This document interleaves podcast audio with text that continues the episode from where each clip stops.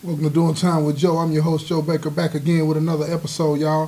Back in 1984, at the men's prison at the Walls, we call it, uh, Academy Award winning actress and Golden Globe winner, uh, Sissy Spacek, paid a visit to the prison so that she could research and get some, uh, I guess, background on what it's like in prison and things of that nature. Because she was shooting a movie named Marie uh, back then, so they wanted to come to the prison and get some type of information that was going to be related to her role. But while she was there, uh, an inmate was killed, and uh, I'm going to share that with you uh, in this episode. I hope that you enjoy it. I think it's a good one. Uh, so sit back and relax. This is going to be one of those episodes that you want to share with your friends and families. Okay? So uh, sit back and relax and enjoy the show.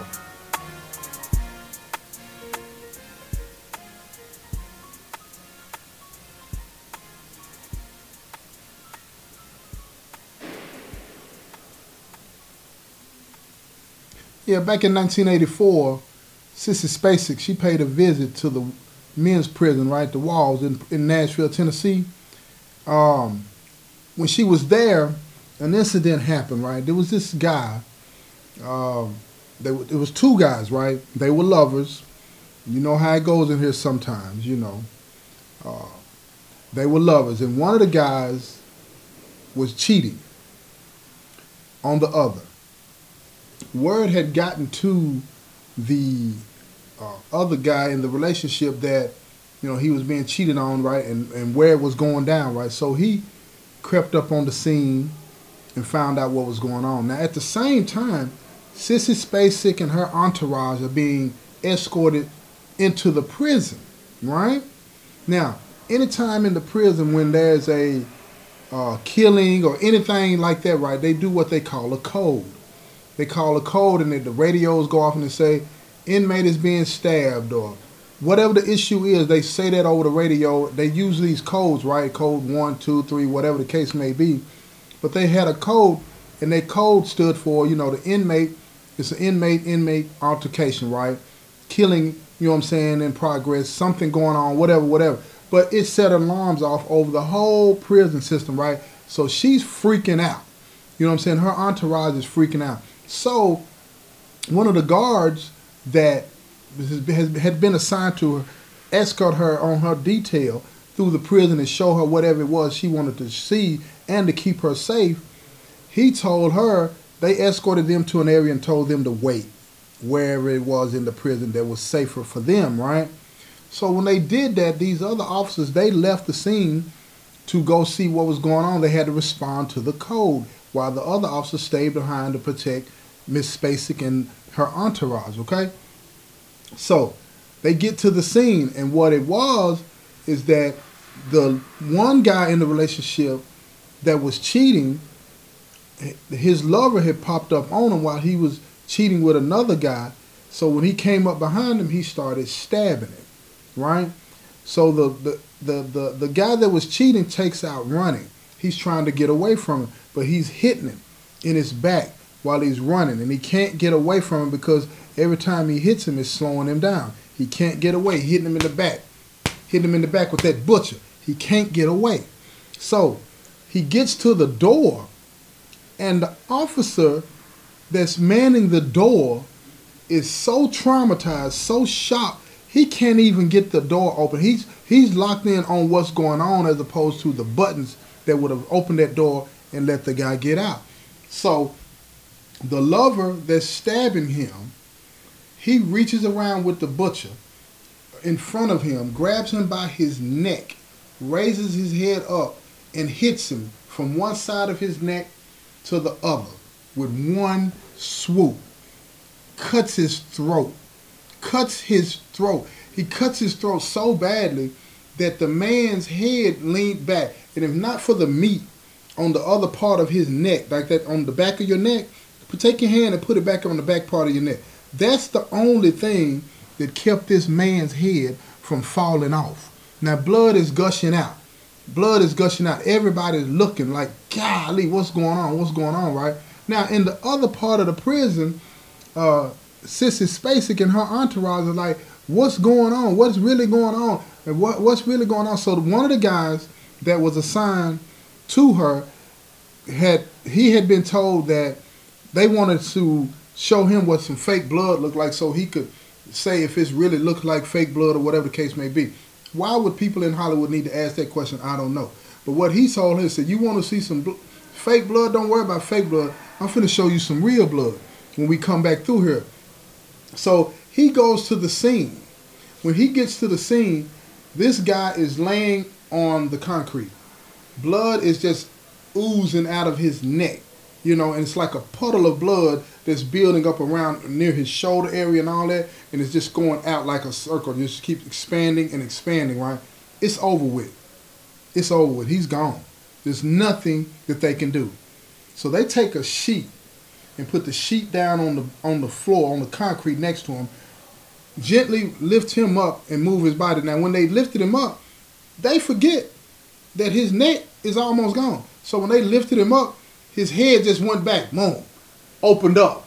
You could see the wound, right?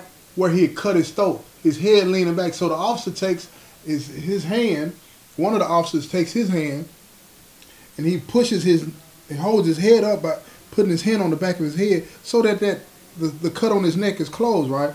Then they lay him on the sheet and they wrap the sheet in a way to where it secured his head and his feet and they tied it around his feet. Then they put him on a gurney, like the kind you see on MASH 477 where they running across the field. That's the kind of gurney that they had back then, right? So they got him on the gurney and they're running down the hallway trying to get him to the ambulance because even though they know that he's gone, a medical personnel is going to have to do what they do, you know what I'm saying, and then decide to make the call that he's gone, okay? So they, they're rushing down the hallway. Miss Spacek and them are in the hallway as they're going to be passing by. She locks in on this man because blood is just pouring from this man's body as they are running. And when they get to the area where the ambulance is waiting, Miss Spacek and her entourage, they're right there. And she's transfixed on, ah, what's going on? You know what I'm saying? She's just staring at him. She turns white as a sheet and she passes out. From the blood, she saw all of this blood and she I would imagine that she could hear because the officers were standing there and as they were standing there they were moving their feet and you could hear that sound like somebody walking through wet grass, very very wet grass.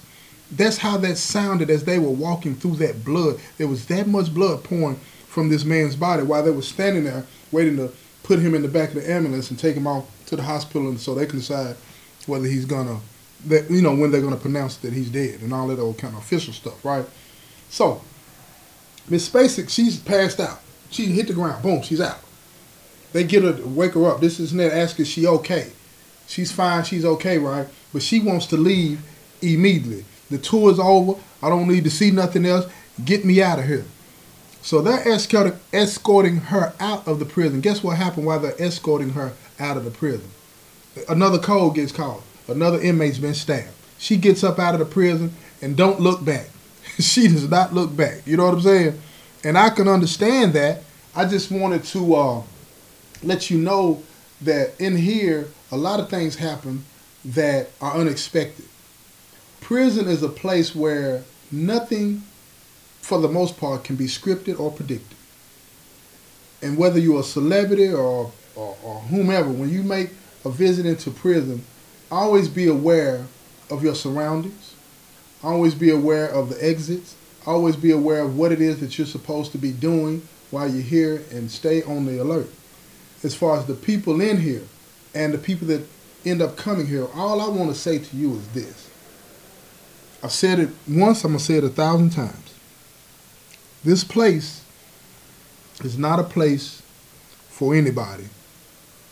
And if you're out there and you're committing crimes, like I said, I know you're probably tired of hearing me hearing me say this, but if you're out there and you're playing fast and loose with the law, you find yourself in an environment like this, where another man can come up behind another man and almost decapitate him, and then walk away from it. Now he ended up getting prosecuted, but he had so much time it didn't matter to him.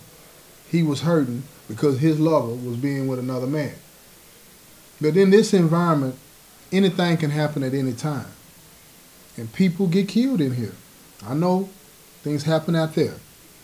But in this environment, this is an environment that you can avoid. It's your choice to avoid it or not.